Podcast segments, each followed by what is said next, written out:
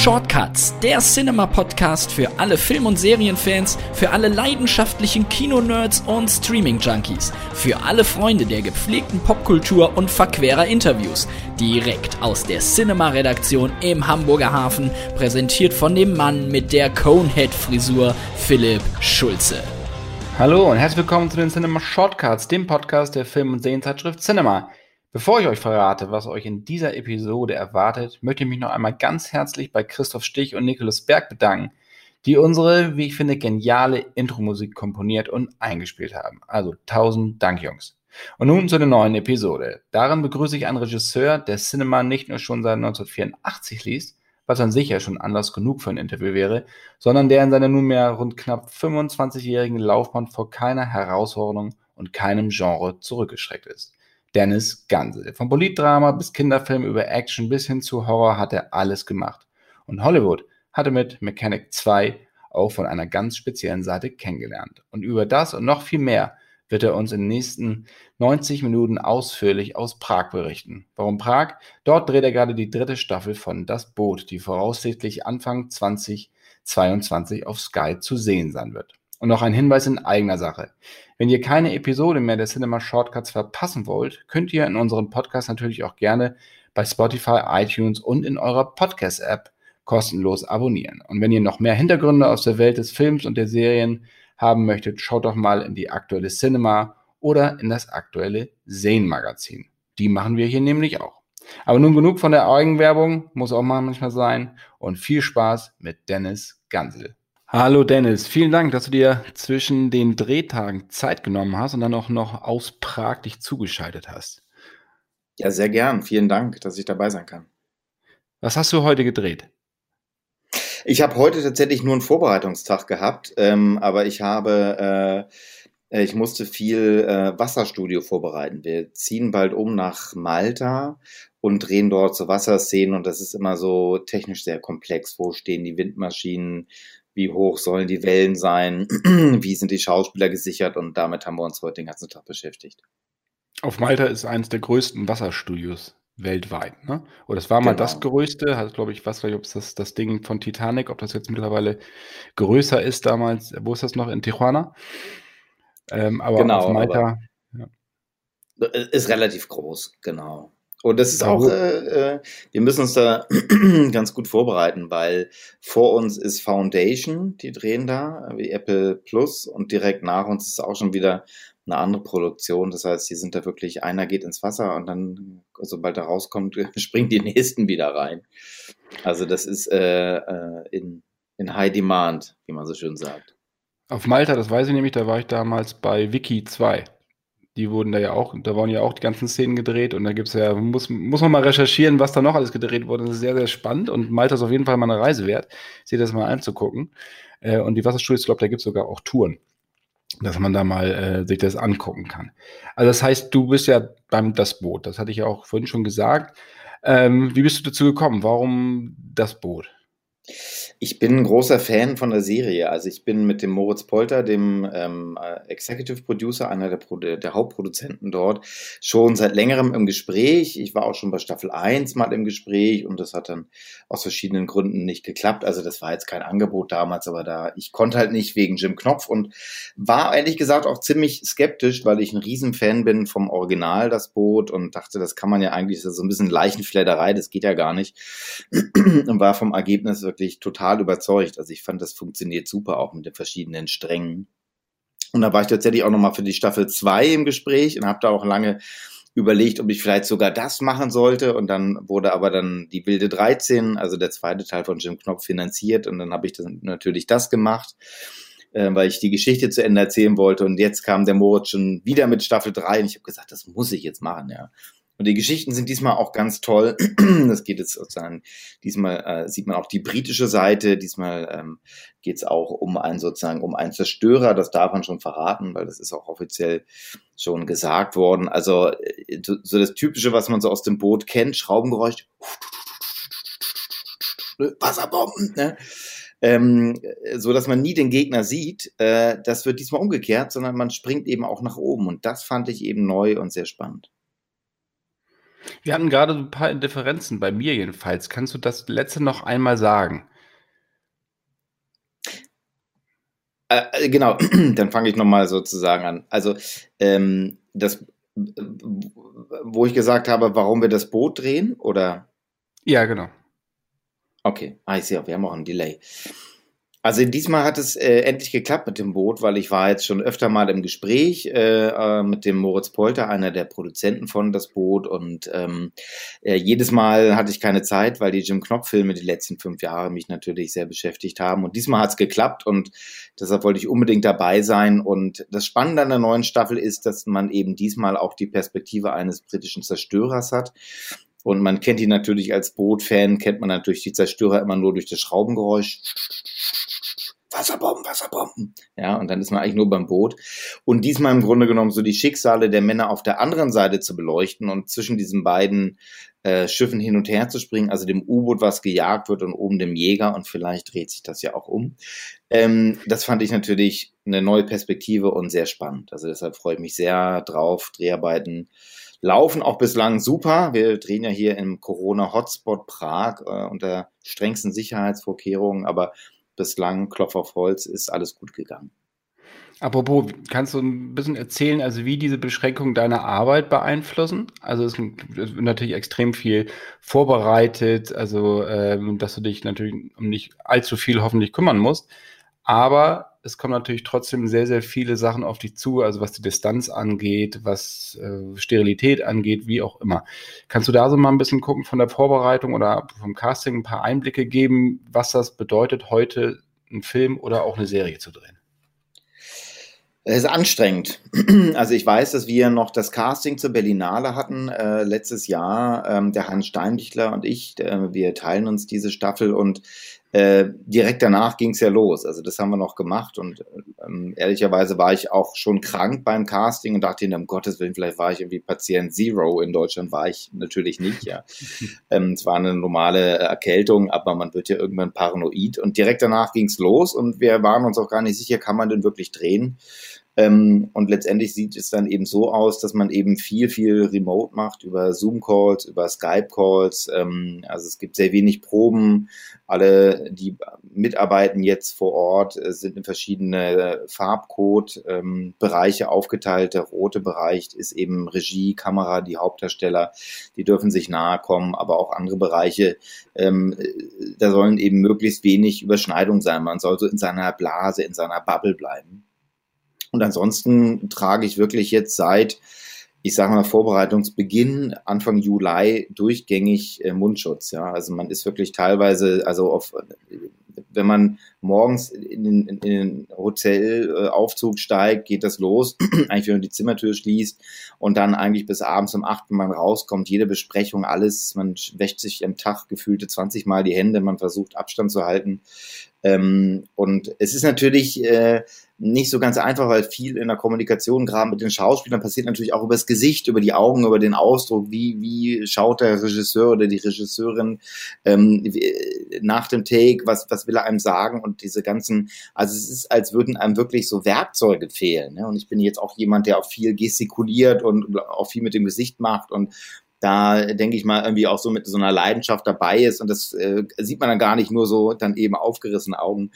Aber man gewöhnt sich irgendwie dran. Man, äh, weil wir alle sagen uns natürlich, wir dürfen, wir müssen froh sein, dass wir überhaupt drehen können, dass wir arbeiten können.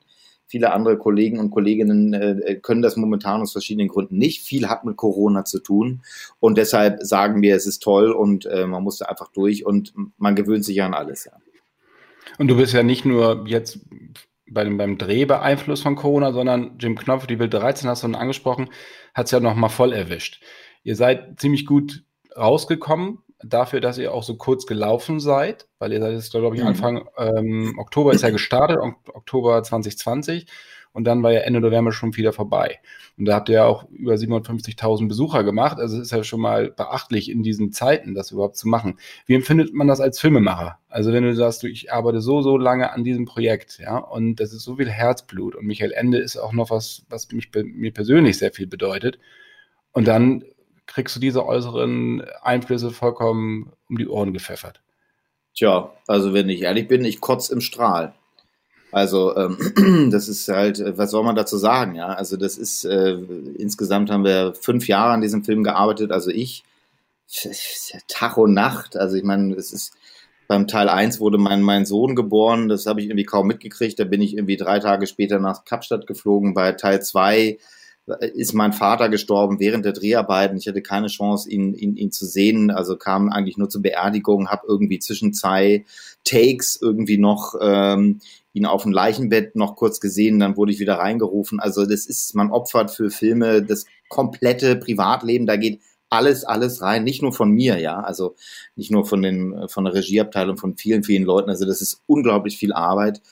Ähm, und unglaublich viel Geld auch, ja. So, und dann ähm, sagt man irgendwie am Schluss, okay, jetzt äh, entscheiden wir uns dafür, eben auch Kinos zu unterstützen und das, das, das rauszubringen. Und dann wird das auch so toll belohnt, weil, weil die Leute dann auch wirklich ins Kino gehen und gut, viele, man kriegt auch viele Zuschriften, ah, ich traue mich momentan nicht und so. Da kann man dann, es ist wie gegen eine Wand reden, dass die Kinos halt auch sicher sind. Und dann dieser erneute Lockdown, ich meine, was, was soll man da sagen? Das ist wie, also Coitus interruptus, also es ist wirklich, es ist wirklich bitter. Also anders kann man es nicht sagen. Man kann wirklich nur hoffen, dass, so ich mal, wenn jetzt die Kinos wieder aufmachen, die Leute Lust haben, ähm, dass nicht eine Netflixisierung und Amazonisierung komplett stattgefunden hat, dass keiner mehr Bock hat, überhaupt ins Kino zu gehen. Ähm, das ist, das ist wirklich hart, ja. Also äh, wir sind ja noch glücklich, wir, wir konnten zu Ende drehen, aber für viele andere auch äh, Finanziers, für die ganze Kinolandschaft. Es ist eine Katastrophe, man kann es nicht anders sagen. Weil ich fand ja auch gerade jetzt im Ende des Jahres, dass vor allem die deutschen Filme, die deutschen Verleiher ja auch mit ihren Produktionen die Kinos quasi ja noch gerettet haben oder zum Überleben gebracht haben, die meisten Kinos, weil sie nämlich einfach Filme auch gezeigt haben, also in die Kinos gebracht haben und nicht wie die, wie die großen Major alle zurückgehalten haben. Mit Tenet haben man es auch probiert und Tenet lief ja seltsamerweise oder lustigerweise in der Corona-Zeit sogar besser als Dunkirk ohne Corona. Das ist, also es ja. war ja war ja überhaupt kein Misserfolg, dieser, ich glaube, 1,6 Millionen Besucher. Das ist ja. schon eigentlich beachtlich in dieser Zeit, aber sonst ist ja eigentlich nicht viel passiert. Und deswegen fand ich das ja damals umso besser, dass Jim Knopf, dass das wirklich gezeigt wurde, und nein, die Leute sollen was zum Gucken haben und was auch zum Zeigen haben. Findest du, hast du das Gefühl, dass vielleicht jetzt in diesem Jahr ein Filmstau stattfindet? Dass es zu viele Filme gibt?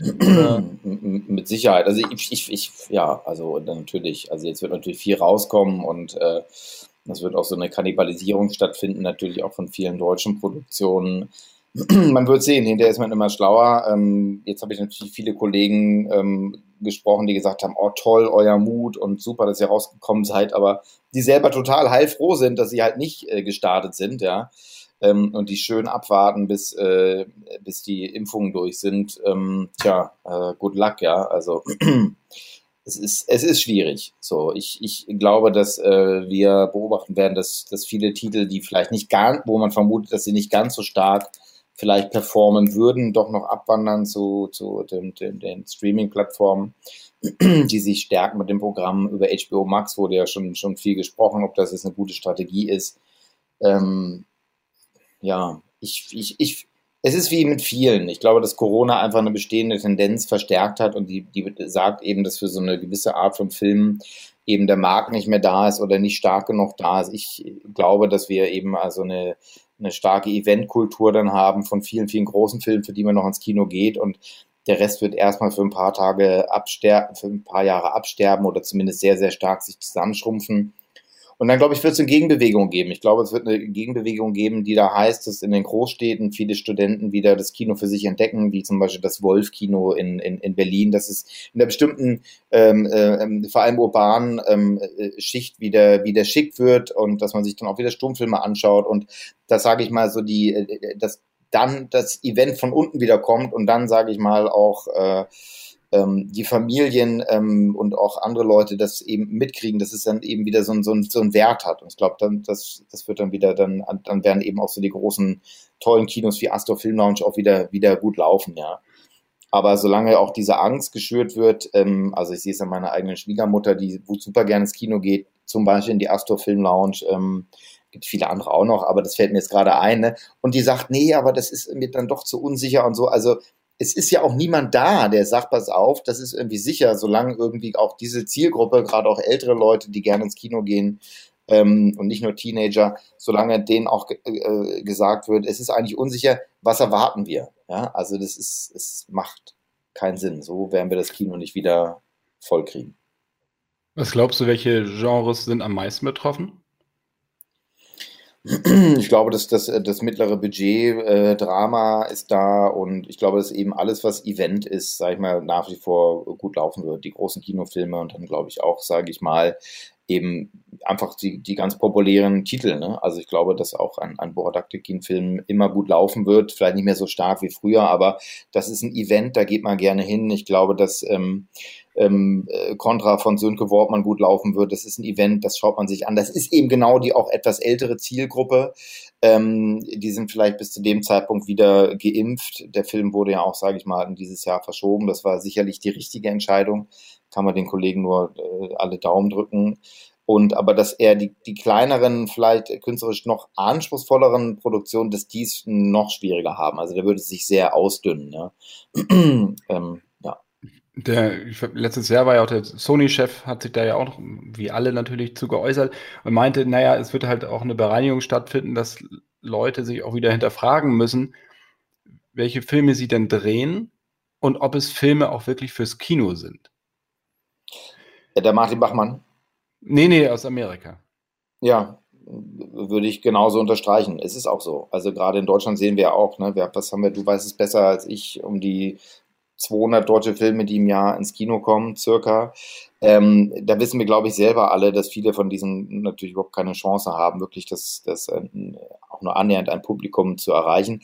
Muss es auch nicht immer. Ich finde auch, dass nicht jeder, dass man nicht die hundertprozentig getesteten ähm, Formalien äh, sozusagen dann ins Kino mal schicken sollte. Man darf, muss sich auch überraschen lassen, ja. Also das ist eben auch, sonst, sonst hat man eben, ähm, wird ein Systemsprenger gar nicht ins Kino kommen, weil man ihn vielleicht vorher schon aussortiert und bums, siehe da, es gibt äh, ähm, für diesen starken Film eben doch ein, ein großes auch Kinopublikum, ja. Also da gibt's viele, viele Gegenbeispiele. Deshalb äh, darf das eben nicht so eine Eventisierung ähm, nur geben. Aber ähm, es ist natürlich auch viel Zeug dabei, was im Fernsehen besser aufgehoben wird und was dort auch einfach mehr oder bei den Streamern auch mehr Publikum erreicht, muss man ja auch sagen. Also die Chance für ein tolles Drama auf Netflix ist natürlich viel besser, als wenn ich da irgendwie mit 50.000 Besuchern äh, nach Hause gehe, ja. Also. Du hast Fernsehen angesprochen, dein allererster Spielfilm, du hattest vorher einige Kurzfilme gedreht, war ja das Phantom 2000 mhm. mit Jürgen Vogel. Das war fürs Fernsehen. Ähm, wie würdest du das, wie würdest du dich von damals mit heute vergleichen? Klar, hast du das mehr Erfahrung gemacht, das ist eine Sache, das äh, versteht sich von selbst. Aber so in deiner Entwicklung als Regisseur, also wie du manche Sachen anders wahrnimmst? so viel hat sich eigentlich gar nicht geändert irgendwie. Ich mache jetzt ja gerade wieder auch Fernsehen und bin eher so wieder erstaunt so, aber ich war auch verwöhnt. Ich habe jetzt 20 Jahre nur Kino gemacht und bin jetzt auch einfach verwöhnt gewesen, dass man nur so zweieinhalb Minuten am Tag dreht und jetzt bin ich wieder bei fünf bis sechs Minuten teilweise. Ähm, und und, und äh, Produktion steht manchmal mit der Peitsche dann hinter einem und sagt, oh, wir müssen aber noch das und das machen. Das habe ich das letzte Mal tatsächlich beim Phantom so erlebt, ja, wo jede Überstunde ein riesen Thema war. Äh, das finde ich persönlich nervig, äh, aber es ist so. Also ähm, alle Kollegen, denke ich, können das, können das so bestätigen. Das ist einfach der, der Deal so in der neuen Streaming-Welt. Äh, beim begrenzten Budget muss man äh, halt viele Minuten am Tag machen. Ähm, aber eigentlich hat sich nicht viel geändert. Ich bin immer noch aufgeregt und kann nicht gut schlafen und stehe früh, früher auf und bin ganz nervös, wenn ich abends irgendwie Verabredungen habe, weil ich muss mich noch vorbereiten und, und mache mir meine Notizen so. Da hat sich eigentlich nicht, nicht viel geändert, weil dann doch jedes Projekt wieder so anders ist. Ähm, es bleibt irgendwie immer frisch und ich habe mal irgendwo gelesen, das fand ich sehr beruhigend, dass Steven Spielberg irgendwie jahrelang jeden Morgen, bevor er irgendwie zur Arbeit gefahren ist, erstmal irgendwann mit seinem, mit seinem Auto kurz rechts ran, der erstmal, uh, muss er ja übergehen im Straßenrand und stieg wieder ein. Das fand ich so sympathisch, weil ich dachte irgendwie, okay, wenn irgendwie der, das eines der Genies immer noch ähm, aus Nervosität das macht, und äh, lustigerweise habe ich hier Janusz Kaminski getroffen in Prag. Äh, der wohnt im Apartment über mir und bin natürlich ein mega Fan. Und er so, oh, you're shooting das Boot. Ja, ja. Und dann haben wir uns unterhalten. Ich so, ich bin, also das ist ja der, der Kameramann überhaupt, ja. Also für die, die es nicht wissen ähm, oder das jetzt momentan nicht parat haben. Das ist eben der Kameramann von Steven Spielberg seit Schindlers Liste. Also absoluter Großmeister. Und selbst der war irgendwie auf Location-Tour und selbst der war noch nervös. Also warum ist der Mann nervös? Wie viele Oscars hat er? Du wirst es wissen. Zwei, keine Ahnung. Also von Jurassic Park über Schindlers Liste, über Minority Report, über was auch immer. Und selbst der Dafür war nervös. Keinen Oscar. Location. Ja. Für Minority so, ne? Report gab es also, keinen Oscar. ja. Und, oder die Anfangssequenz von Saving Private Ryan, das ist halt alles der Mann, ne? So, also alle sind nervös und ich glaube, das ist auch gut so. Und hast du Albträume? Äh, hatte ich neulich, ja. Als ich dann irgendwie, ja, ja, hatte ich, hatte ich neulich, ja. Warum, warum war das eigentlich? Ich glaube, weil ich da, ähm, genau, weil ich so zwischendurch am Tag drehen musste und war so eingeklemmt zwischen zwei Zeitblöcken. Und bei uns ist ja so, ich will natürlich dem Hans keine Zeit klauen, er mir auch nicht. Deshalb müssen wir wirklich auf die Minute übergeben, ja, sozusagen den Kollegen. Also 12.30 Uhr ist Besenrein, wird das Set übergeben. Und das macht dann so ein bisschen Druck. Heißt das, du drehst äh, chronologisch die erste, die ersten Folgen und Hans übernimmt dann? Nee, ich drehe die zweiten. Nee, ich drehe die zweiten. Also Hans macht 1 bis 5 inklusive und ich mache 6 bis 10. Okay, aber zusammenhängend dann und nicht, dass der eine 1 macht, der andere macht 3, der andere macht 8. Das nee. hört man ja auch immer wieder, nee. aber das ist dann natürlich umso schwieriger, gerade in so einer zusammenhängenden Geschichte. Ja, ja, das, äh, das haben wir uns auch überlegt. Ne? So, und das ist einfach auch gerechter, ne? weil jeder will natürlich anfangen, das ist halt total attraktiv, aber jeder will auch zu Ende erzählen. Ne? Und es ist natürlich, beim, die ganze Einführung der Charaktere ist toll und da war natürlich auch der Showdown ist super. Also das war ein langes Ringen, aber dadurch äh, war ganz gut, weil wir haben uns relativ spät entschieden und das hat dazu geführt, dass wir wirklich alle Entscheidungen, also es gibt keinen kaum Schauspieler bei ihm, den ich nicht mit ausgesucht habe und umgekehrt. Und dadurch ist man relativ tief drin so in der Geschichte und er auch bei mir und das ist, finden wir beide eigentlich von Vorteil. Hm. Und das Phantom, das hat ja gerade in Deutschland, war das ja, hat ja sehr für Aufruhr gesorgt, war klar, war ja auch eine RAF-Thematik. Ähm, mit dem zweiten Napola noch verstärkter, weil es ja auch ein Kinofilm war und das Thema auch ja nicht gerade einfach war, aber da ging es ja auch international, dass du schon die ersten Filmfestivals mit besucht hast. Und dann bei Die Welle ging es ja dann nochmal richtig ab. Da war es ja auch in Sundance unter anderem. Und genau. da würde ich ganz gerne mal ein bisschen was hören, weil ich war noch nie in Rocky Mountains. Das macht ja immer unser Korrespondent Scott Orlin. Äh, und da möchte ich natürlich mal ganz gerne wissen, also so das erste Mal vielleicht auch mit deinen Legenden so auf Tuchfühlung gegangen bist oder die mal gesehen hast auf einer Party im Schneeanzug. Ja, das ist, das ist toll. Also Sundance ist wirklich super. Also ich bin natürlich nur ein riesen Robert Redford-Fan, ne? Und der kommt dann eben und äh, gibt einem die Hand, das ist natürlich super. Und ich habe auch gleich ein äh, Autogramm für meine Mama abgestaubt und es ist dann dahingeschmolzen, als sie das dann gesehen hat, das, das gemeinsame Foto mit ihm und mir und so.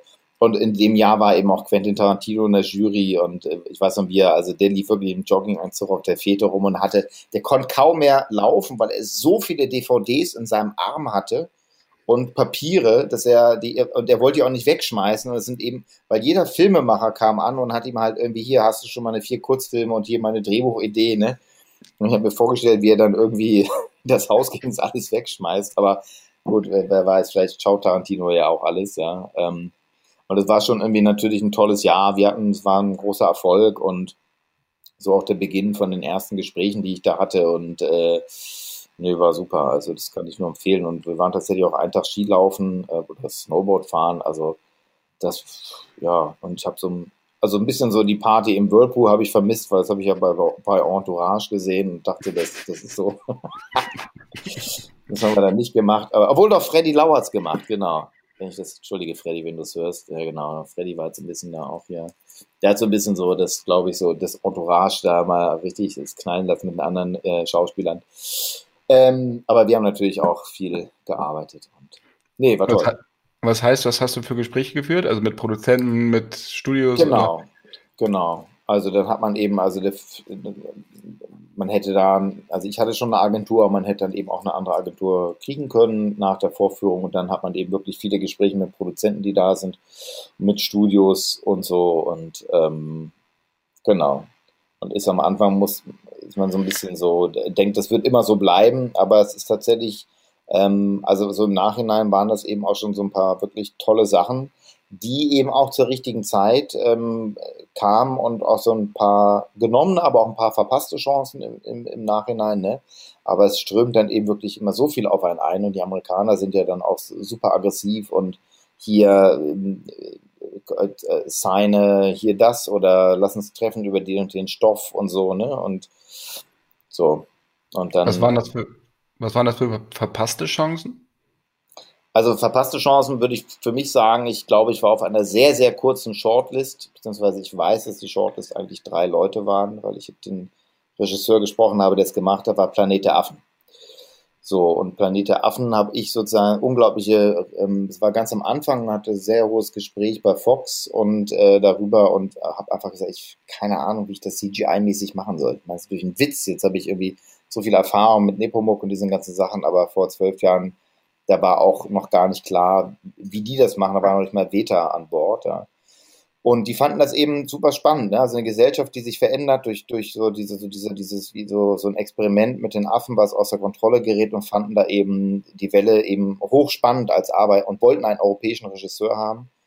Und ich habe eben Jahre später den Rupert getroffen und der hat eben auch gesagt, es waren drei Leute im Gespräch und der kannte mich auch, ja. Und ich habe eben gesagt, nee, das traue ich mir nicht zu und habe dann Wir sind die Nacht gemacht, ja. Und das habe ich meiner, meiner jetzigen Frau erzählt, äh, die Wir sind die Nacht überhaupt nicht mag.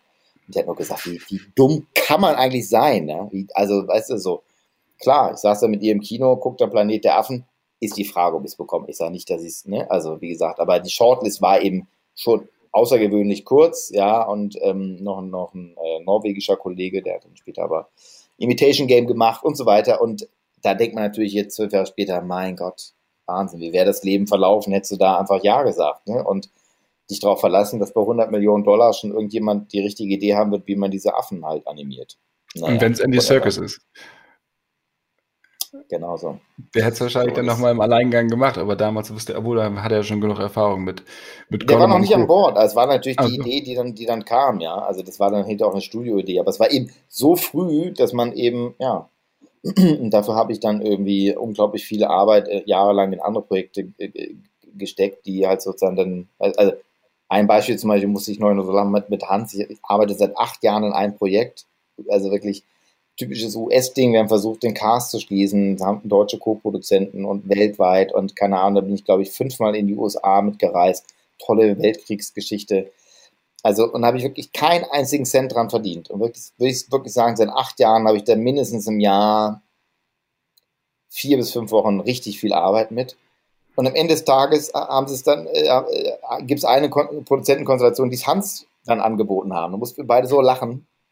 Und das ist eben so ein typischer Circle, wo man sagt, also ich hab, bin dann auch ausgestiegen aus dem Projekt. Das ist so typisch, weil ich gesagt es, es bringt einfach nichts mehr. Ich kann den, den, diesen Cast nicht kriegen.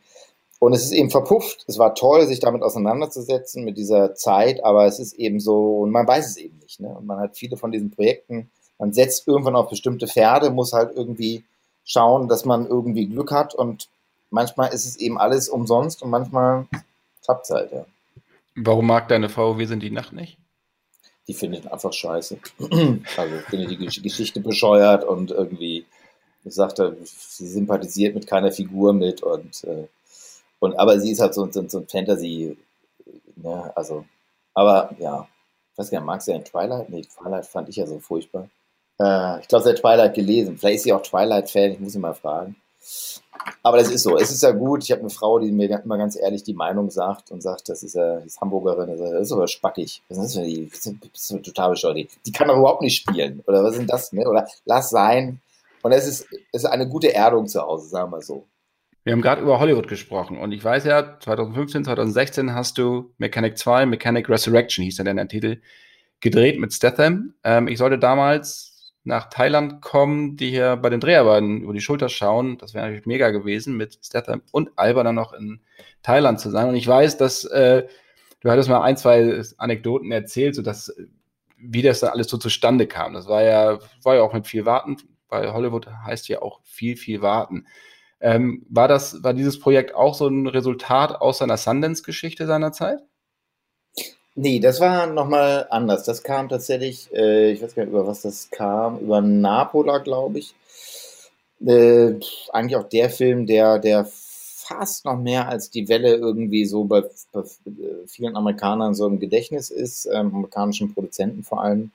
Ähm, und ähm, das war eben so eine Firma, die eben, also ähm, Millennium, die viele so Actionfilme macht. Und letztendlich war es dann eben so, dass die mir schon mehrere Sachen tatsächlich noch angeboten hatten. Die sind wirklich sehr hemdsärmelig.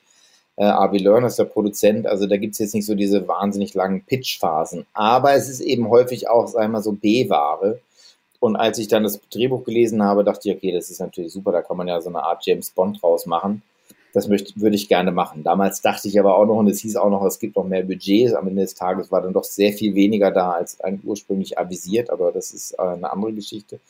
Und, ähm, und da war es eben so, dass dann eigentlich die Entscheidung, Schlussentscheidung Jason gefällt hat, wen er als Regisseur eigentlich da haben möchte. Und der hat dann tatsächlich Wir sind die Nacht gesehen. Und den fand Jason super. Also den fand er wirklich richtig klasse und hat ihm gut gefallen und äh, sagte irgendwie, das ist super, tolle Action, macht Spaß und äh, ist unterhaltsam, mal was anderes und ähm, ich habe irgendwie Lust auf europäischen Regisseur. Und dann haben wir uns getroffen bei ihm. Also ich wusste, wie gesagt, das ist jetzt sehr verkürzt erzählt. Letztendlich habe ich doch einige Tage in Los Angeles im Hotelzimmer ausgeharrt und äh, bis das Treffen zustande kam und dann wurde ich eben zitiert in diese äh, Malibu Bungalow Anlage, so so ein, wie sagt man das so, gated Community und ich, ich durfte Third Only Drive on the Yellow Roads, äh, gibt so ein Farbsystem, man darf nur auf bestimmten äh, gelb markierten Straßen sich bewegen, ansonsten keine Ahnung, was sie dann mit einem machen, wenn man auf der grünen Straße erwischt wird. Auf jeden Fall war ich dann bei ihm am Strandhaus und er machte auf und war halt, ja, Sporthose, kam gerade vom Training, wie man sich das vorstellt. Und dann haben wir halt einfach lang gequatscht und die Ideen haben ihm gut gefallen und dann haben wir gesagt, okay, wir machen das zusammen. Also du hast ein paar Tage ausgeharrt. Das heißt, du musstest da warten, bis ein Anruf kommt. Genau. Sitzt richtig neben dem Telefon oder auch neben dem Handy oder bist natürlich, bist natürlich auch nervös ne? und machst dazu deine Präsentation. Ähm, genau. Und wenn du dann da bist, versuchst du natürlich die Nervosität ein bisschen runterzuspielen, weil du willst ja jetzt auch nicht so als ähm, jetzt natürlich auch ein bisschen cool rüberkommen, aber letztendlich bei den Amerikanern, es geht ja auch total ums Business. Also er ist cool, aber er will natürlich auch dann auch wissen, ja, wie sind denn die Ideen und wie denkst du dir das denn und was siehst du denn am Drehbuch noch für, für Potenzial und genau. Und wie du, wie du ihn am besten in Szene setzen kannst. Das interessiert ihn ehrlich gesagt nicht so sehr. Also ich habe ihm natürlich ein paar Pitches gemacht, so ich gesagt habe, man muss den Bart loswerden und mal andere Haare in Anführungsstrichen. Also ich wollte den Look von ihm verändern und ähm, da war er total höflich, das rechne ich mir auch hoch an. Letztendlich hat sie natürlich gesagt, ich werde meinen Look gar nicht verändern. Ich äh, werde diesen Drei-Tage-Bart noch in äh, 80 Jahren wahrscheinlich tragen. Ja. Aber es war so eine Idee, ähm, weil ich natürlich wollte, dass er sich verkleidet zwischendurch und so in Disguise. Das äh, wäre auch für die Geschichte nicht schlecht gewesen. Aber das war eben auch von den Produzenten ein totales No-Go und alle waren höflich genug, um mich ein bisschen in eine andere Richtung zu buxieren, nach dem Motto, du hast jetzt einen tollen Star, jetzt nehme doch auch so, wie er da so ist. Das passt doch für die Geschichte auch. Ja. Aber ähm, genau. Ansonsten äh, ist er ja ein viel besserer Schauspieler, als er selber denkt. Ja, also das ist, ich finde ihn wirklich super. Also es ist, man braucht nicht viele Takes mit ihm. Die Leute denken immer nur, er kann irgendwie nur so. Es ist jetzt kein DiCaprio, das ist uns ja allen klar, aber er kann schon viel und er braucht auch nicht viele Takes und er hat einfach ein unglaubliches Charisma was man immer wieder sieht, wenn das Lichtdouble, mit dem man ja die ganzen Szenen einrichtet, also jemand, der so seine Körpergröße und Statur hat, mit dem richtet man die Szene ein und man holt die Stars so, so spät wie möglich ans Set, um ihre Zeit zu limitieren, äh, ähm, um sie dann auch nicht so müde zu machen mit diesem ewigen Einleuchten. Und da sieht man das. Dann hat man irgendwie eine Stunde eigentlich dieses, dieses Lichtdouble, auch einen gut aussehenden Typen eben gehabt, mit dem er alles gemacht hat. Dann geht er halt weg und dann tritt halt eine Jessica Alba oder ein Jason Statham tritt rein und man denkt, wow. Also das sind eh sehr gut aussehende Menschen, beide, aber die Kamera macht einfach nochmal, das ist eben unglaublich. Also altes Klischee, die Kamera liebt beide und sie werden wirklich nochmal aufgepumpt dadurch. Das ist, das ist, es gibt einen Grund, warum sie wirklich die klassischen Movie-Stars sind. Das hat man oder hat man nicht. Hattest du manchmal das Gefühl, weil in Amerika gerade ja auch bei den ähm, nicht so hoch budgetierten Filmen ist es ja vor allen Dingen sind die Produzenten, die da den Ton angeben, ähm, die dann schon auch sagen, die dann mehr in so in die Richtung gehen. Das ist bei uns ja dann doch zum Glück anders, dass man ja doch als Regisseur natürlich seine Vision auch umsetzen konnte. Deswegen wurde man ja auch geholt. Das ist da ja zwischendurch dann doch wesentlich anders. Ähm, hast du da auch so ein bisschen das Gefühl gehabt, dass du dich eigentlich, wo du dachtest, ja, was mache ich hier eigentlich? Oder ich kann jetzt nicht das bringen, was ich eigentlich vorgeschlagen habe, was besprochen war? Ja, also es ist eher so, sage ich mal, dass das Budget dann einfach nicht da ist. Ne? Also man hat viele Ideen, dafür wird man auch geholt und die Ideen werden alle eigentlich ähm, als gut empfunden und dann wird geplant und dann ist plötzlich das Geld nicht mehr da. Also man kann nicht mehr um die Welt reisen, das ist dann alles nur noch in Thailand. Ähm, man muss plötzlich nur noch thailändische, Schau also man hat, ja, kann man denn die und die und die Rolle jetzt nur aus Thailand besetzen? Also dann guckt man halt, uh, also jetzt schaue ich mir halt die, die 40 Briten an, die in Bangkok sind und aus denen muss ich halt eine relativ große Rolle casten. Ich hatte ja mal gedacht, dass ich in Amerika casten kann, weil da gibt sehr viel bessere Schauspieler für die Rolle. Und dann lebt man halt wirklich mit sehr, sehr, sehr vielen Kompromissen. Und da merkt man eben schon das Budget. Und das ist so schade. Und da achten die Produzenten natürlich extrem drauf. Oder auch bei der Qualität des CGIs da war ich am Schluss auch nicht besonders glücklich, ähm, warum bestimmte Dinge so aussehen. Ich glaube, sie hätten noch besser aussehen können. Nicht alles. Also manche Sachen sind auch ganz toll. Aber, ähm, und das ist dann einfach, das ist dann wieder tatsächlich Produzentensache. Und da ist es eben nicht wie in Deutschland, dass ein Christian Becker da, da sagt, pass auf, ich mache nochmal Geld locker dass Jim Knopf eben so aussieht, wie er aussieht. äh, und bei CGI, also bei den visuellen Effekten, man kann nicht zaubern. Ja, also das ist eben keine Magie, es ist eben einfach, es sind die Stunden und es sind die Künstler und es ist einfach auch Geld. Nur deshalb sieht das so aus. Und ähm, da sind eben Sachen. Verstehe ich aber auch, also die Schauspieler bei solchen Produktionen, ne, also Beispiel Mechanic, damit man mal das einordnen kann, da reden wir über 30 Millionen Dollar Gesamtbudget. Da reden wir aber allerdings über 12,5 Millionen allein für die Schauspieler.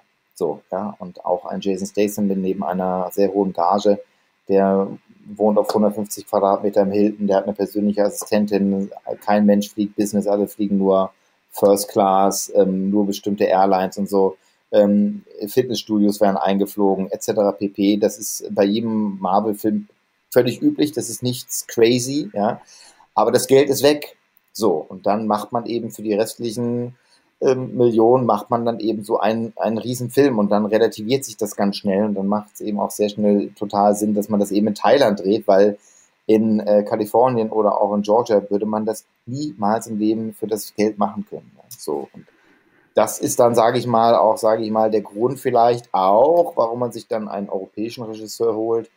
In meinem Fall eben einen, einen deutschen Regisseur, der eben gewöhnt ist, aus wenig Geld möglichst viel zu machen. Das ist auch ein Grund. Und ist ja auch klar. Das ist dann ja auch für einen selber eine Chance, ja. War das, wie würdest du das betrachten? War das ein, also sehr, sehr lehrreich für dich als Filmemacher? War das oder war das auch eine Enttäuschung? Also wurdest du, wurden dir auch die Augen geöffnet quasi über das Arbeiten in Hollywood? Wir sind alle damit aufgewachsen mit den ganzen Filmen von da. Nee, ich wusste es schon so ein bisschen, also wie es werden würde, ähm, aber es war eben auch lehrreich. Also ich fand, ich wollte es unbedingt machen, ich wollte unbedingt einen, Hollywood-Film machen. Klar, ich hätte vielleicht auch lieber einen Studiofilm gemacht, vielleicht irgendwas mit Affen oder so, aber das ist eben sozusagen dann ähm, die Chance und, und die habe ich versucht, gut möglichst zu nutzen und, ähm, und letztendlich habe ich für meine Arbeit äh, viel gelernt. Ich habe tatsächlich jetzt auch zum Beispiel mit Lichtdoubles gearbeitet bei Jim Knopf und habe versucht, Schauspieler zu schonen und also habe eben, weil man so die Schauspieler, also es dreht sich halt alles um die Stars, ähm, glaube ich, habe ich auch viele deutsche Schauspieler dann sehr, sehr gut behandelt, war auch wahrscheinlich sehr angenehm für die und war extrem gut vorbereitet, es war alles gestoryboardet, also bestimmte Dinge nimmt, nimmt man schon, schon mit von der Arbeit, das fand ich schon nicht schlecht, ja. Und ich liebe einfach die Arbeit da in Kalifornien, weil die Leute halt wirklich ähm, sehr schlau sind. Also das ist eben unglaublich, mit welchem, auf welchem Niveau man über Drehbücher redet und so und wie viel unfassbar gute Drehbücher nicht gemacht werden, in der Schublade liegen, ja, mit denen man sich auseinandersetzt. Ähm, also das war irgendwie schon, das war, das war, das war lehrreich. Hilft mir jetzt auch und vor allem auch auf mein Englisch war jetzt vorher auch nie so, so gut und jetzt beim Boot ist, ähm, ist ja 40 Prozent der Drehzeit ist ja Englisch und das fällt mir dann eben auch total leicht. Also, oder ich habe jetzt einen, einen, britischen Kameramann, ich habe einen tschechischen Regie Regieassistenten, also ich kann überhaupt kein Deutsch. Ich muss immer ständig switchen zwischen deutschen Schauspielern, Deutsch und dann wieder, okay, this is gonna be like a reverse shot, blablabla, und alles nur auf Englisch, die technischen Sachen, dann wieder für die Schauspieler hast vielleicht auch etwas jüngere Leute dabei, für die man dann eben zweisprachig das auch machen muss und so. Und das habe ich da schon da drüben gelernt. Also es hilft mir eher. Und ähm, bist du, weil du sagst, Drehbücher, die nicht verfilmt werden, es gibt ja diese Blacklist, die immer veröffentlicht wird, mhm. für, ähm, guckst du dir das regelmäßig an? Ja, da war zum Beispiel das, dieses Projekt da, was, was ich da jahrelang verfolgt habe, was, was sie dann auch Hans an, angeboten haben. Ähm, da gibt es immer wieder, aber das habe ich so ein bisschen aufgegeben, weil ich habe irgendwie jetzt, äh, wirklich sieben Jahre lang extrem viel gearbeitet und viel gepitcht und ähm, habe irgendwie auch festgestellt, es ist, ich habe die Kraft nicht mehr. Ich bin jetzt Familienvater und ähm, ich habe nicht mehr diese Kraft, also pro Woche zwei Drehbücher zu lesen, pro Jahr irgendwie zehn Projekte zu pitchen, rüber zu fliegen auf eigene Kosten und und da wird es vielleicht eh nicht gemacht. Es, es gibt so tolle Sachen, die man aus Europa machen kann und ähm, die Erfahrung zeigt eben, wenn man wieder wirklich so einen internationalen Hit hat, vielleicht ist es mir nochmal vergönnt in meiner Karriere, sowas wie die Welle zu machen, ähm, also der wirklich durch und durch deutscher Film ist, wo ich die volle Kontrolle habe, der aber trotzdem weltweit funktioniert und das hat er, ähm, dann werden wieder, dann kommt vielleicht wieder so ein toller, tolles Projekt um die Ecke und dann werde ich, wenn ich nicht zu alt bin, Ja sagen. So. Aber es macht jetzt für mich keinen Sinn, dieses, dieses amerikanische, und das werden ja viele andere Regiekollegen auch sagen, die es bis, bis zum Exzess betrieben haben. Ähm, das ist einfach zu kräfteraubend dann. Ganz kurz noch zum, zum Verständnis, weil wir Blacklist gerade angesprochen haben, für alle, die es noch nicht wissen, das ist halt eine kuratierte Zusammenstellung den besten unverfilmten Drehbüchern, die immer jedes Jahr veröffentlicht werden. Da waren dann auch solche Sachen wie Juno und sowas dabei, also extrem viele Oscar-Preisträger später aus, oder oscar Filme. Kann sich jeder auch angucken. Äh, wirklich ein, ein Fundus an Ideen und wie du halt auch sagst, Kunst des Drehbuchschreibens. Äh, sind, sind ganz, ganz tolle Sachen bei, wird regelmäßig veröffentlicht. Das nur so ein bisschen als, als Sidestep fand ich es auch, ich, also ich lese mir das auch regelmäßig immer durch, finde die, aber wie gesagt, das ist halt, man braucht ein bisschen Zeit, um das irgendwie hinzukriegen, das alles zu lesen und du natürlich dann, dann auch das so auszuwählen und das zu verfolgen, das stelle ich mir in der Tat sehr, sehr kräfteraubend so vor. Wenn du, wenn wir so ein bisschen, weil du Tarantino vorhin noch angesprochen hast, nämlich wie er mit seinen ganzen DVDs da äh, in Jogginghose Sundance war ich weiß, dass du äh, ihm so ein bisschen zwiespältig gegenüberstehst. Also ähm, Once Upon a Time fandst du ein großes Missverständnis, Furchtbar. hast du mir mal gesagt. Ja, ja. Und, und The Glorious Bastards eine Frechheit. Ja, stimmt, genau. Das muss ich ja immer wieder sagen. Aber damit machen wir immer die meisten Feinde, aber ist auch wurscht, ja. Nee, also ähm, ich bin ein riesen Tarantino-Fan. Das muss ich erstmal also Pulp Fiction hat mir also wirklich äh, Karriere, würde ich sagen, extrem beeinflusst. Finde er wahnsinnig tolle Sachen gemacht. Aber eben bei, also bin, bin kein Glorious Bastards Fan. Das ist echt, also eine banane Geschichte. Ja, Christoph Waltz ist toll und super, aber diesen, den, gut, den guten Nazis, ich habe das alles schon mal gesehen und finde aber diese Grundaussage am Schluss, dass Hitler stirbt, also finde ich wirklich, also total geschmacklos. Ja, und ich finde das auch irgendwie, da kann man, kann man mir auch nicht kommen, dass es irgendwie mit Coolheit ist und er darf das und Parallelgeschichte und so. Ich finde das, finde das einfach doof und geschmacklos, ja. Und es gibt tolle Filme, äh, Szenen da drin. Also die Szenen unten mit August Diel im Keller ist, ist, ist, ist ja großartig, ne? So, also super Sachen drin, aber ich war damals bei der Premiere da und, und, und saß da eben neben Jan Berger und wir haben uns beide noch angeschaut und gesagt, Alter, das gibt's ja gar nicht, der arme Quentin, das ist ja in Berlin und und sie werden ihn wirklich zerreißen. Also gerade die Deutschen, weil ich habe es ja selber bei Napola und bei allen Filmen mitgehalten. Es ist ja ganz schwierig mit dem Dritten Reich und was man da machen darf und nicht. Ich dachte, arme Quentin, jetzt werden sie ihn und die Kritiker und so. Und, und dann ist der Film zu Ende und die Leute atmen durch. Und ich denke, leck mir, ich gehe in Deckung und alle springen auf und rasten aus. Bravo, bravissimo. So kann man sich täuschen. Also ich glaube, Jan Berger und ich sind die Einzigen, die das irgendwie so empfunden haben. Und der Rest findet es einfach nur wahnsinnig cool und echt geil und wahrscheinlich auch das Ende von, naja, und, und äh, Once Upon a Time in Hollywood, also ich weiß nicht, was ihn geritten hat. Ich glaube, er weiß überhaupt gar nicht mehr, was er erzählen will. Ist einfach nur noch ein Typ, der, der rumläuft und sagt, ah, geil, das ist eine super Nummer und dann mit dem Kinderstar und dann rennt er darüber wie so ein Kind ein Spielzeugladen, links und rechts, links und rechts. Und dafür muss ich ganz ehrlich sagen, er ist ein zu guter Erzähler, er ist ein zu guter Dramaturg, er ist ein fantastischer Schauspielinszenierer. Äh, äh, Dazu ist das Niveau, was der Mann hat, mir zu hoch, als dass ich mir diese zerfaserte Nummer da geben muss, die auch viel zu lang ist. Und klar ist das geil mit Bruce Lee, da sind einzelne Perlen drin, müssen wir überhaupt nicht drüber reden und Brett Pitt da hochspringt oder das T-Shirt hoch, alles gut, aber das genügt einfach nicht für, für einen Weltklasse-Filmemacher, der einer der besten seiner Generation. Muss ich ehrlich sagen. Also das ist eben auch, und das ist dasselbe, was ich eben äh, meinen anderen Liebling auch Tenet fand ich auch eine Gurke und äh, funktioniert für mich überhaupt nicht. Und Mank fand ich äh, zu lang und auch nicht gut. Und, und das darf man auch. Es ist toll, weil es sind meine Götter, ja, auch meine Götter wie Fincher und, und Nolan und Tarantino machen Gurken oder machen Filme, die mir halt nicht gefallen. Und davon lasse ich mich auch nicht abbringen. Da kann ich auch irgendwie tausend und höre dann auch auf, Kritiken zu lesen, die mir vorgaukeln, Tenet wäre aus den, den Gründen irgendwie gelungen. Ist es nicht. Ja, es funktioniert einfach nicht und ich glaube, er selber weiß es auch. Und wenn man sich den, dann muss man, man fünfmal funktioniert es und ist so okay. Der Mann ist ein Genie. Er hat fantastische Filme gemacht und wir haben dieselbe Nummer haben wir gesehen, in absolut fantastisch äh, mit Inception und Schwamm drüber, vergessen und irgendwann kommt das nächste Meisterwerk. Alles gut. So. Bei so, Tarantino viele Feinde gemacht, aber das nein, ist gar nicht. Bei Tarantino muss ich dir vollkommen, muss ich dir vollkommen beipflichten, weil ich bin eigentlich, eigentlich hat er mich nach Kill Bill hat er mich verloren. Ähm, ich fand dann noch so ähm, Django Unchained fand ich noch mit Abstrichen noch okay. Ähm, mhm. Dann wird es schwierig für mich. Und gerade wie du auch sagst, in Glorious Bastards viel, viel zu lang. Geniale Szenen, aber ich habe es auch, ich, mich hat das dann auch irgendwann nicht mehr interessiert. Ja?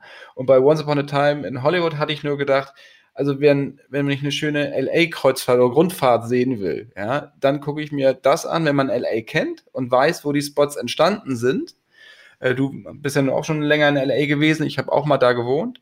Und dann ist das toll, dann ist das toll, dass ich das anzugucken. Allerdings auch nicht unbedingt drei Stunden. Also das ist dann so, das, ja, du machst das Ding aus und denkst so, und nu? Also was, was ist jetzt der Nachhall? Also was ist, ja. warum soll ich das jetzt noch machen? Also, Finde ich vollkommen. Bei Tenet muss ich sagen, habe ich mir das gerade nochmal angeguckt, äh, Heimkino das ist halt extrem verschwurbelt. Man sollte auch nicht den Anspruch haben, alles zu verstehen. Das ist ja schon mal Punkt eins. Aber diese unterkühlte Erzählweise war das dann bei mir, wo er mich dann auch gar nicht gekriegt hat. Das passt natürlich zu dem Thema Zeit. Äh, aber ich habe dann auch, also mir waren die Figuren halt einfach vollkommen egal. Ähm, inszenatorisch fand ich das großartig, ja, also mit diesen Kameras und wie das dann so gemacht wurde, aber gegen Inception kann er natürlich nicht, überhaupt nicht anstehen. Das funktioniert halt einfach nicht hat er ja auch nicht versucht, das noch zu toppen. Er, Nolan ist ja jemand, der das erzählt, was er erzählen möchte und Punkt. Insofern finde ich aber bei Tenet muss ich sagen, finde ich es dann wieder gut, dass er wirklich diese Thematik aufgegriffen hat und sich daran getraut hat, also das zu machen, äh, wo man mal merkt, was da so in den Gehirnwindungen los ist und äh, was der Mann alles drauf hat. Und dafür schon allein, finde ich, lohnt sich der Film dann doch. Also, ich würde auch sagen, er lohnt sich, sich anzuschauen. Das ja. Muss man eh machen. Der Hype ist so groß, es sind eben die Sachen, die auch so, wie gesagt, auch, auch Menk. Also, wie gesagt, äh, muss man sich anschauen, muss man sich eine eigene, eigene Meinung bilden. Ähm, ja. Aber wie gesagt, mein Anspruch ist eben auch sehr hoch, weil das sind für mich Götter und äh, ich erwarte dann eben natürlich auch de dementsprechendes und aber es ist beruhigend, das ist ähm, das eigene ja, bist, bist du, hast du das Gefühl, dass du jetzt, äh, je älter du wirst, dass du kritischer wirst? Auch den, deinen Göttern gegenüber? Nee. Nee, würde ich nicht sagen. Nee, gar nicht. Also vorher hast du auch schon. Eher, wird eher, aufges wird eher aufgeschlossener. Ja, ich werde eher aufgeschlossener. Nee, ich kann das auch gar nicht pauschal sagen. Ich gucke ja wirklich auch, wenn ich Zeit habe, auch alles, ja. Also ich gucke auch, ich gucke auch Berliner Schule, ja, und äh, würde nie im Leben so einen Film machen, ähm, könnte ich auch gar nicht, ja, äh, und, und finde vieles äh, total schnarchig und wirklich äh, bescheuert ähm, und äh, finde manches auch, äh, vielleicht auch un Unbekannteres, wirklich richtig toll. Richtig toll und sag super. Und die Erzählweise und die Langsamkeit und die Konzentration und der Ansatz äh, schaue ich mir wirklich super gerne an und äh, entdecke dann eben so, wie ich damals Eric Romer entdeckt habe, so als 17-Jähriger, ähm, bevor dann ich kann auch Romer schauen, damals mit 17, und dann habe ich halt als nächstes Nikita geguckt von Luc Besson, ja. Und äh, beides ist, das ist das Tolle am Film, an der Kunstform. Beides ist, ist für sich wahnsinnig toll und, und, und schön. Deshalb, nee, ich bin nicht kritischer. Ich, ich sehe halt, was der Anspruch ist und, und, ähm, und wie gesagt, war eben auch bei Tarantino super gehypt und am ah, Mensch super und, äh, und, und kann das dann, glaube ich, auch schon gut würdigen. Ne? Also das, das Casting ist ja auch super und die Szenen mit, mit Polanski und äh, also ich sehe das schon, aber ja, finde eben bei den, bei den großen Meistern, die weltweit sozusagen, auf die man weltweit wartet, es muss eben auch vieles dann auch stimmen, finde ich, am Ende des Tages. Über, Romer, über Eric Romer hat mal meine Kollege von mir gesagt, seine Filme sind, als wenn man Farbe beim Trocknen zuguckt. Die hören einfach nicht auf. Äh, aber ja, es gibt aber immer, ja, ja, ich weiß, aber es gibt so, so, so, so, bestimmte Nummern immer so, also wo dann irgendwie, keine Ahnung, dann erklärt sie einem anderen, äh, wie man so, so einen Reifen aufpumpt oder irgendwas erinnere ich mich da äh, noch und es, es hat dann irgendwie so, ich weiß auch nicht, warum ich das so, hat dann so eine Wahrhaftigkeit und irgendwie holt er mich dann so ganz komisch ab. Auch nicht immer, ja. Es ist ja irgendwie auch, äh, wie gesagt, es ist mit Fassbinder habe ich ja auch als 17-Jähriger geguckt, das habe ich jetzt mal wieder alles äh, rauf und runter gesehen. Ganz ehrlich unter uns, ich finde 90 Prozent der Fassbinder-Filme ganz, ganz furchtbar. Ähm, und, ähm, und, und da gibt es äh, aber auch ganz tolle Sachen. Ähm, ich sehe es einfach differenzierter. Ja? Also damals als 17-Jähriger dachte ich eben, hat man ja auch überall gelesen, dass alles ein absolutes Meisterwerk ist. Äh, und ist es nicht. Und, und teilweise ist, ist, sind die Geschichten doof, die, die Schauspieler sind furchtbar inszeniert, ja, und das ist eben also wirklich schlimm, schlimmer als jedes Bauerntheater. Und manchmal hat er ähm, Meisterwerke, totale Perlen geschafft. So, das ist, und das ist bei allen so. Und, und da werde ich eher kritischer, dass ich da nicht mehr ähm, und auch ja, eben mir meine eigene Meinung bilde. Welchen, welchen Fassbender-Film findest du am besten?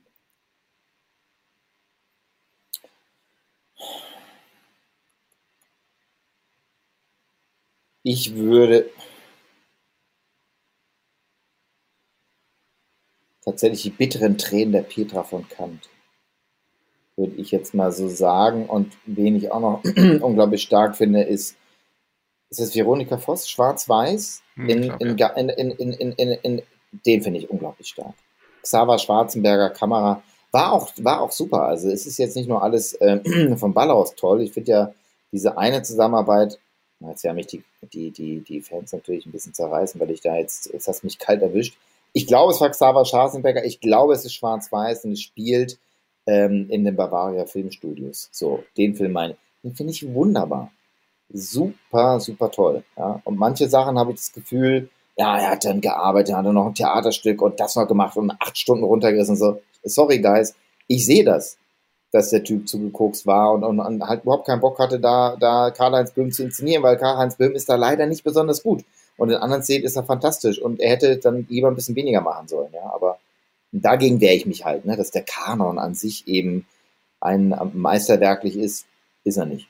Ich muss sagen, je älter ich werde, desto mehr alte Filme gucke ich auch, die ich auch noch gar nicht kannte. Manchmal schreibt man ja über, äh, was heißt man schreibt nicht über Filme, die man nicht kennt, aber man hat so viel gelesen oder man hat auch so viel über die Regisseure geschrieben, die die Filme gemacht haben, dass man glaubt, man kennt die Filme auch alle.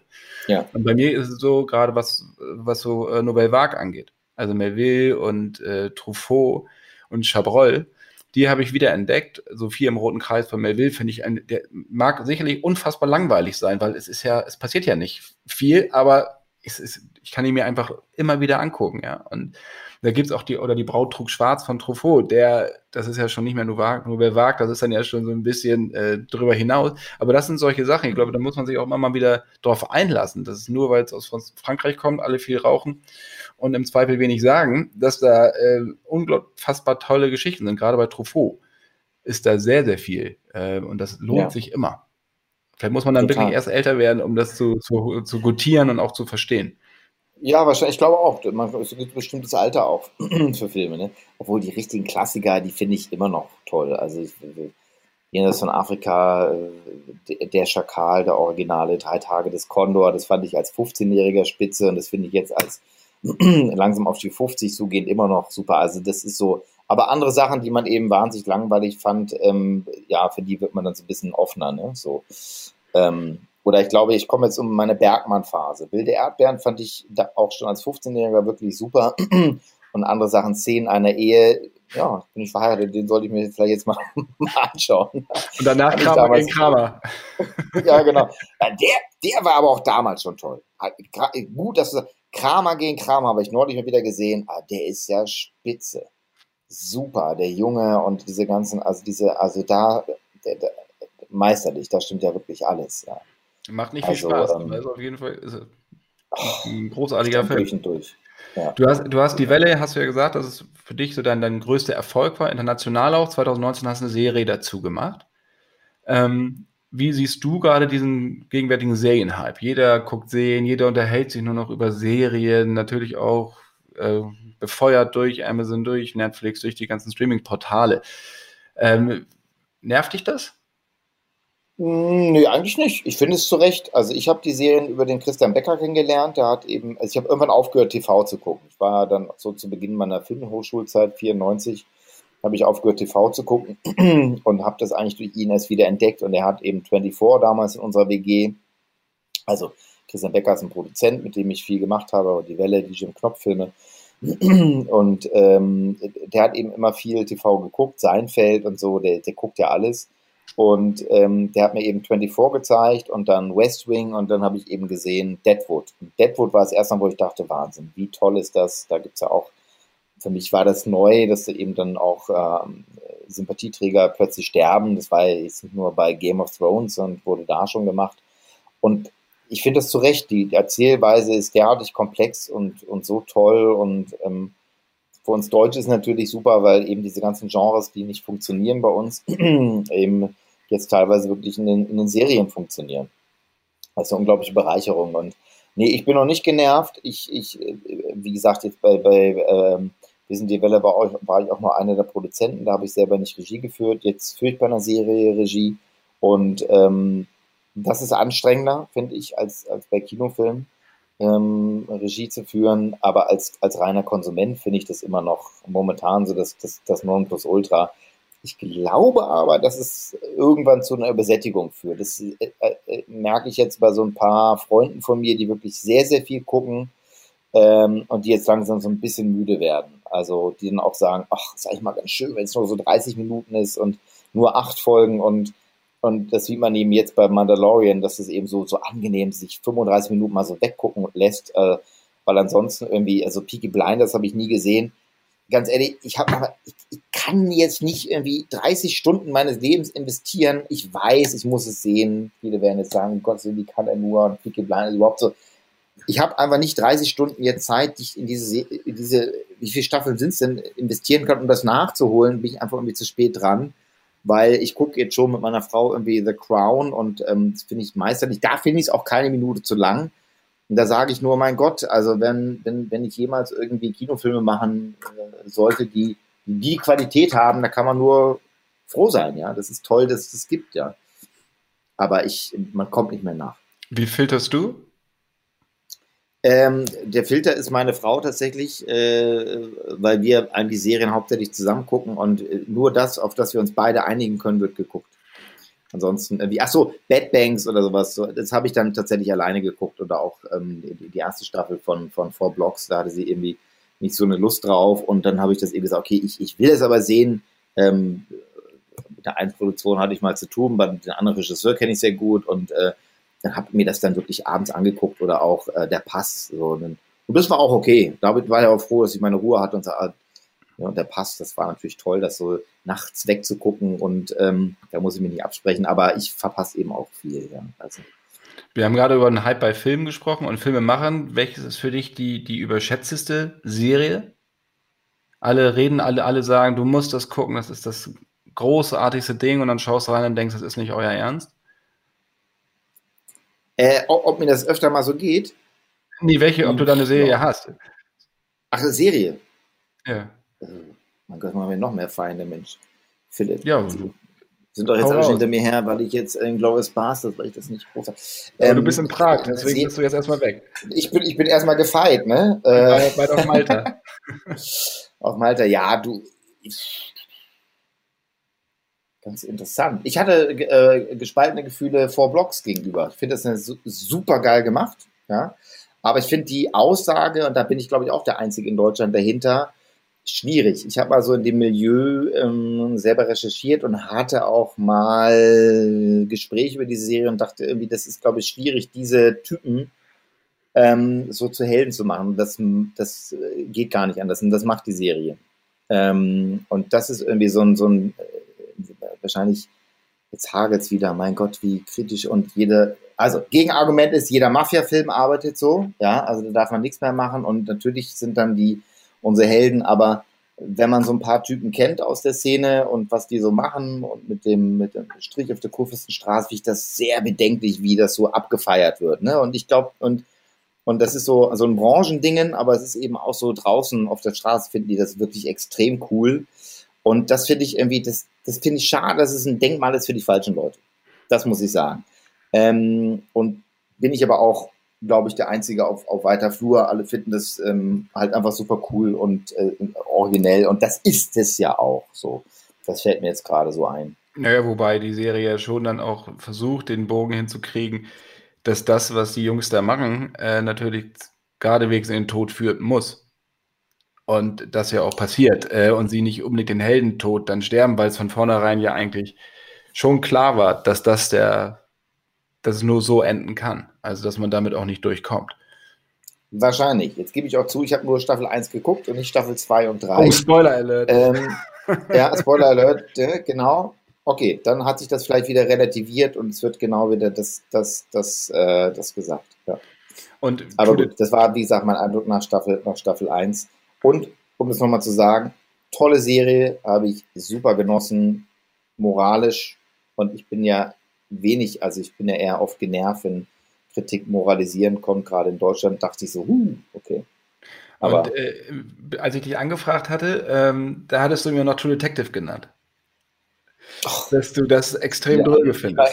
Jetzt gehen wir nee, ja, ja, ja, da hast du, jetzt, da hast du bei mir natürlich Wurscht, ange, ange, angesprochen, ja, weil ich ein großer Fan wurscht. der ersten Staffel bin. Ich liebe diese erste Staffel, die hat mich vollkommen aus der Bahn geworfen. Jetzt ist eh zu spät. Ja, was soll ich sagen? Ich finde es überhaupt nicht gut. Also ich habe ich hab das überhaupt nicht verstanden, den Hype. Aber damit habe ich mir schon bei Jim Knopf, äh, habe ich auch gesagt, also das finde ich eine der langweiligsten äh, Staffeln überhaupt, True Detective. Und also Philipp Peschlo, mein Kameramann, Sebastian Balowski, alle guckten mich nur an und sagten, was, was, äh, also die haben ja fast gesagt, wir sollten jetzt eigentlich diesen Film nicht machen mit dir, Dennis. Ne? Ich weiß es auch nicht. Ich, ich, mich, mich packt das überhaupt nicht. Ich finde auch die Landschaftsaufnahmen, auch dieses Verzwirbelte und diese Auflösung, also ich finde, das hat für mich überhaupt nicht funktioniert. Ich fand es auch wirklich langweilig. Ähm, es, es ist erstaunlich, muss ich sagen. Und ich hätte auch nie dran, ähm, ähm, ja. Aber es ist so. Also ist, nee, es ist, du, das ist Geschmack. Das ist alles war, war nichts für mich. Äh, ist auch, wo ich überhaupt kein Interesse habe, Staffel 2 oder auch nur, auch nur annähernd da wieder in Staffel 1 rein zu, zu sehen. Aber ist so eins von diesen kulturellen Phänomenen. Ähm, man hat manchmal auch so Werbefilme, das taucht dann überall so auf, ja. Aber das ist eben so und es ist auch toll. Aber ich, du sollst natürlich auch über Sachen reden, die du ganz toll findest. Damit, nicht, dass du die mit Fackeln aus, Prag. Ja, ja, nicht genau, das ist genau, wie kann ich mir wieder Freunde machen? Nein. Ähm, ich bin immer noch ein Riesenfan von Entourage. Richtig, ähm, danke. Alt, alter Käse, ich weiß, aber das finde ich eine richtig, richtig tolle Serie über, über, die, über die Industrie, über das Filmemachen.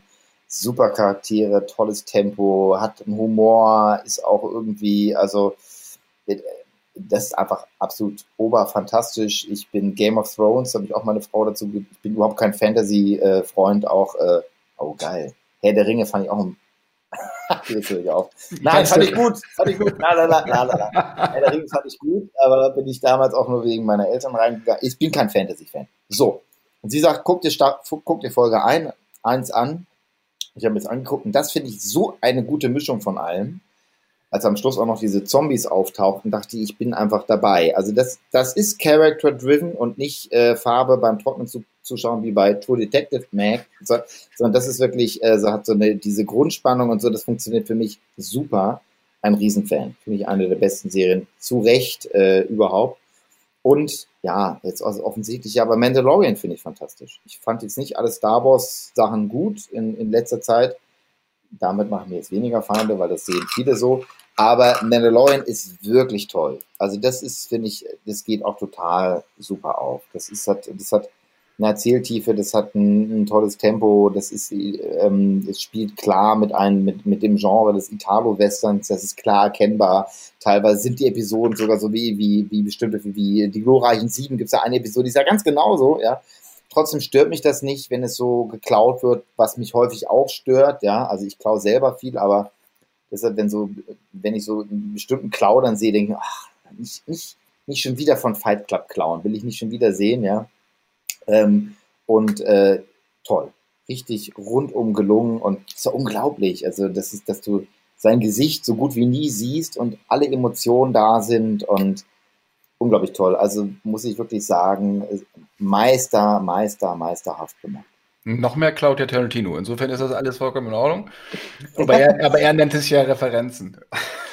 Da finde ich es auch gut. Ich finde auch, äh, das finde ich ja, also vor allem er von vielen Sachen, die, die wir nicht kennen, also die du wahrscheinlich noch kennst, ja, aber die ich schon nicht mehr kenne äh, von Filmen, also Lady Snowblood oder wie es hieß. Ähm, ich fand übrigens Kill Bill 1 ziemlich gut. Ähm, äh, den habe ich nie gesehen und ich fand es einfach nur toll, diese Sequenz im Schnee. Also das fand ich, äh, fand ich super, ja. Und They Call Her One Eye, das ist ja so ein, so ein Exploitation-Ding aus, aus Schweden, glaube ich, war das, warum Daryl Hannah auch die Augenklappe trägt. Der Film ist relativ unappetitlich, ähm, aber daher kommt das. Aber was so zu Mandalorian, das finde ich, das Phänomen da finde ich ja auch, dass man wieder anfängt, man will jede Woche eine Folge gucken und nicht alles hintereinander wegdaddeln. Also mir geht es so, ich freue mich mhm. dann auf, immer auf den Freitag. Weil ich dann okay, ja. jetzt gucke ich mir diese Folge an und ich muss das nicht alles. Ich muss nicht acht Wochen warten, damit ich alles hintereinander weghaue, sondern dieses Entschleunigte. Das finde ich zum Beispiel gerade bei Mandalorian super. Ja, das ist, das stimmt, ja. Das ist so ein bisschen wieder also diese ständige Verfügbarkeit von allen. Sicherlich macht das was aus, ja. ja. Und bei Entourage. Bei Crown auch so, nee, bei, bei Crown ist das, da gibt es dann alles, ne? Da gibt es alles. Bei, bei Entourage, du sagst ja, alter Käse, Entourage, das glaube ich nämlich nicht. Ich glaube nicht, dass wirklich viele Leute Entourage kennen, weil das in Deutschland ja vollkommen untergegangen ist. Es gab ja lange nur ein, zwei Staffeln auf DVD. Ich glaube, jetzt gibt es ja auch eine ganze Komplettbox. Ähm, aber ich muss dir vollkommen recht geben, das ist auch eine Sache, die man, man sagt ja mal, das musst du auf Englisch gucken und so. Nee, das musst du wirklich auf Englisch gucken, dann gerne mit deutschen Untertiteln, finde ich. Weil von Folge 1 bis zum Schluss der Film ein bisschen mit Abstrichen, muss ich sagen. Es gab ja noch so einen, so einen ja. Crowdfunding-Film. Aber es ist, wer Hollywood mag, wer amerikanisches Kino mag, ist ja da genau richtig, ob die Referenzen an Cameron, ob die an Marvel, DC, wie auch immer, es ist ja alles drin. Und natürlich nur hübsche Menschen, das ist ja klar, worüber reden wir hier? durch das Klischee alles vollkommen bedient. Was, hast du das auch so ein bisschen, als du in Amerika warst, so ein bisschen erlebt, dass es auch, dass es solche Sachen auch gibt? Ich finde, es ist genau so. Es ist, es ist, es ist, wie es in Los Angeles ist. Also würde ich sagen, das ist wirklich aus dem, aus dem puren Leben gegriffen. Ja. Sind ja auch Originalgeschichten von Mark Wahlberg, von, von äh, DiCaprio. Also das ist ja alles auch, ja, ist, und wer auch Regisseure kennt oder auch, also auch in Sundance liefen da so Arthouse-Kollegen rum und genau wie dieser Typ da, dieses, also dieses völlig überhebliche und so. Also ich habe das wirklich, das ist ja wirklich gefeiert. Ja. Unglaublich gut beobachtet und immer das Herz auf dem rechten Fleck und also ein Wahnsinnstempo, super Dialoge und ähm, toll aufgenommen auch. Also richtig, richtig, richtig toll. Also kann ich auch jedem nur empfehlen, guckt euch das an, ist bei Sky, gibt's das? Da kann man sich angucken. Also insofern sollte man auf jeden Fall, dass sich das mal reinholt oder auf DVD ja sowieso.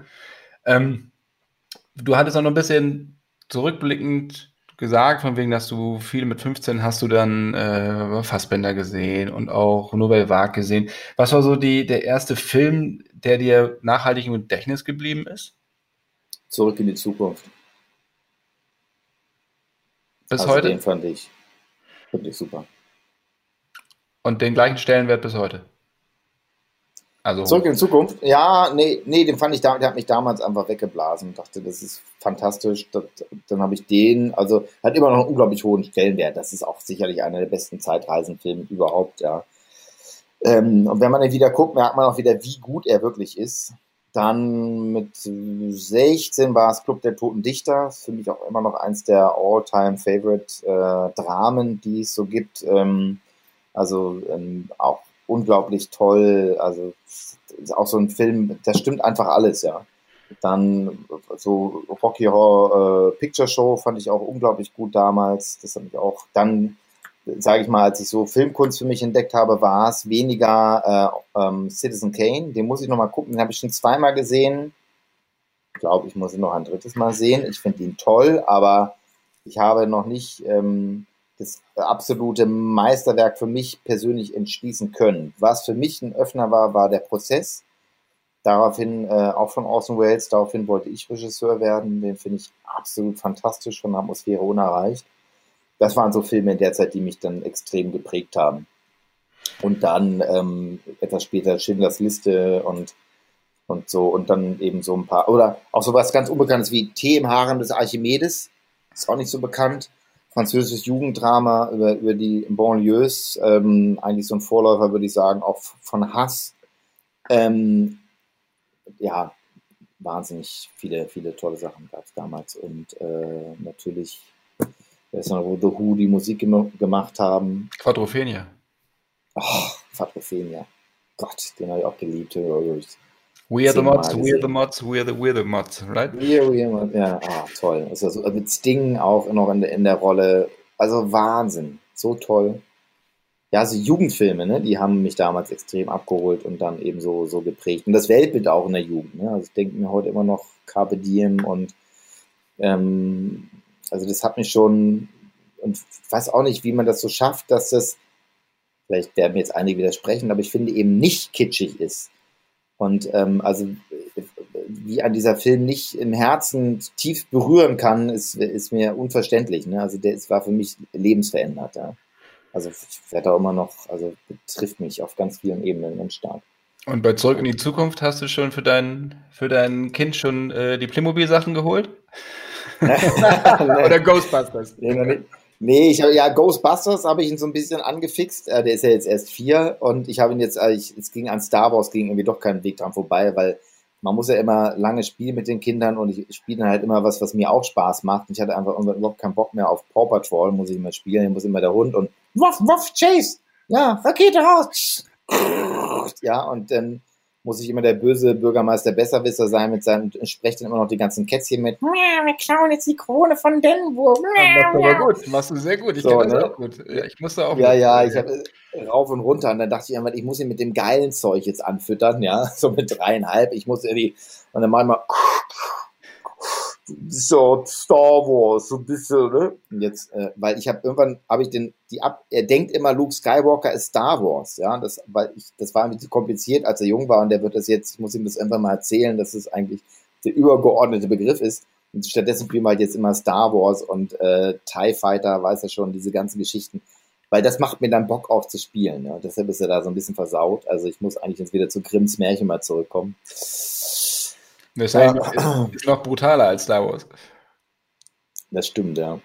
Also wenn du, wenn du ein bisschen, ich meine, du bist ja, hast also sehr, sehr viele erfolgreiche, wichtige Filme gedreht. Wenn du deinen Blick auf das deutsche Kino wendest, was, was fällt dir da auf?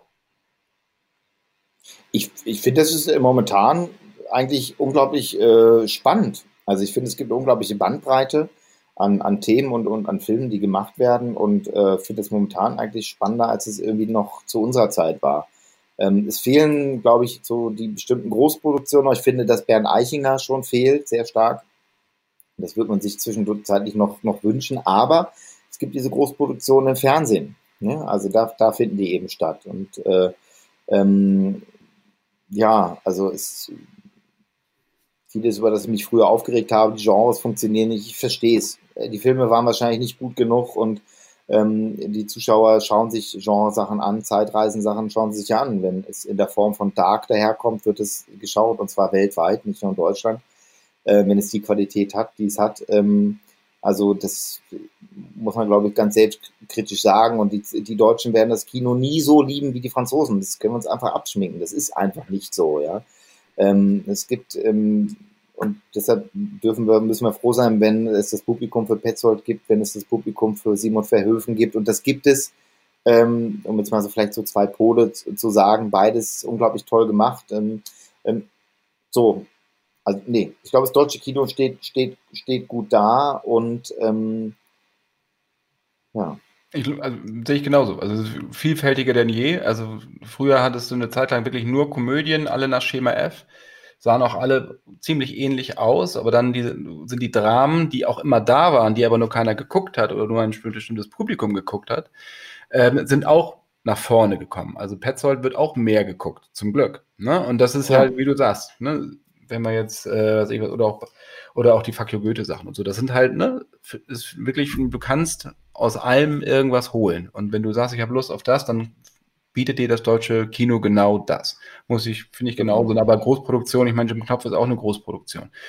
Ähm, auch wenn es ein Familienfilm ist. Vielleicht meinst du ein großes ja, also, also Bader-Meinhof-Komplex, sowas ja. meine ich, mhm. oder der okay. Untergang, ne?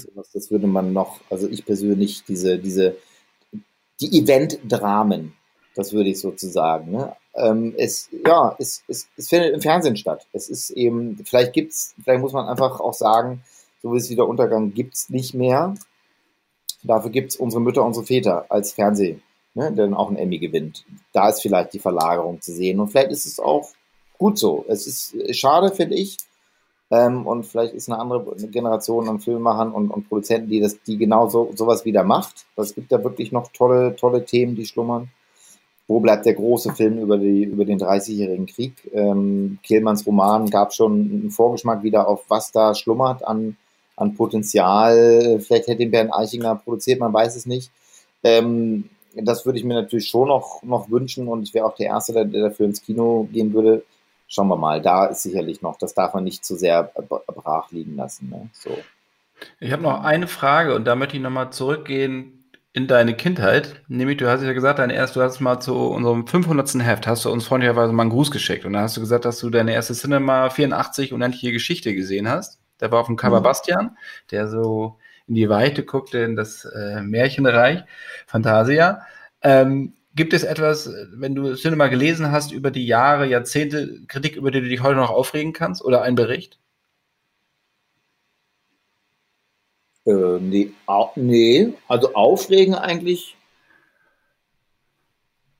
Nee. Nee, aufregen kann ich eigentlich nicht. Ich finde eher so, dass mir noch viele Drehberichte halt so in, in, in, im Gedächtnis geblieben sind. Ich habe auch die Cinema-Filmbücher mir mal gekauft. Das war, also der, der, das, also in meiner, also die ganze Generation, mit der ich studiert habe, die haben alle dieses Cinema-Filmtrickbuch auch gehabt, ne? Also die Kunst der visuellen Effekte, Peter Torwart, äh, Tim Trageser, wir haben das ja alle äh, total zerfledderte Exemplare noch in unsere Studentenbuden in München geschleppt. Ne? Also die Bücher hatten wir auch alle, ne? Also diese ganzen Sondersachen auch.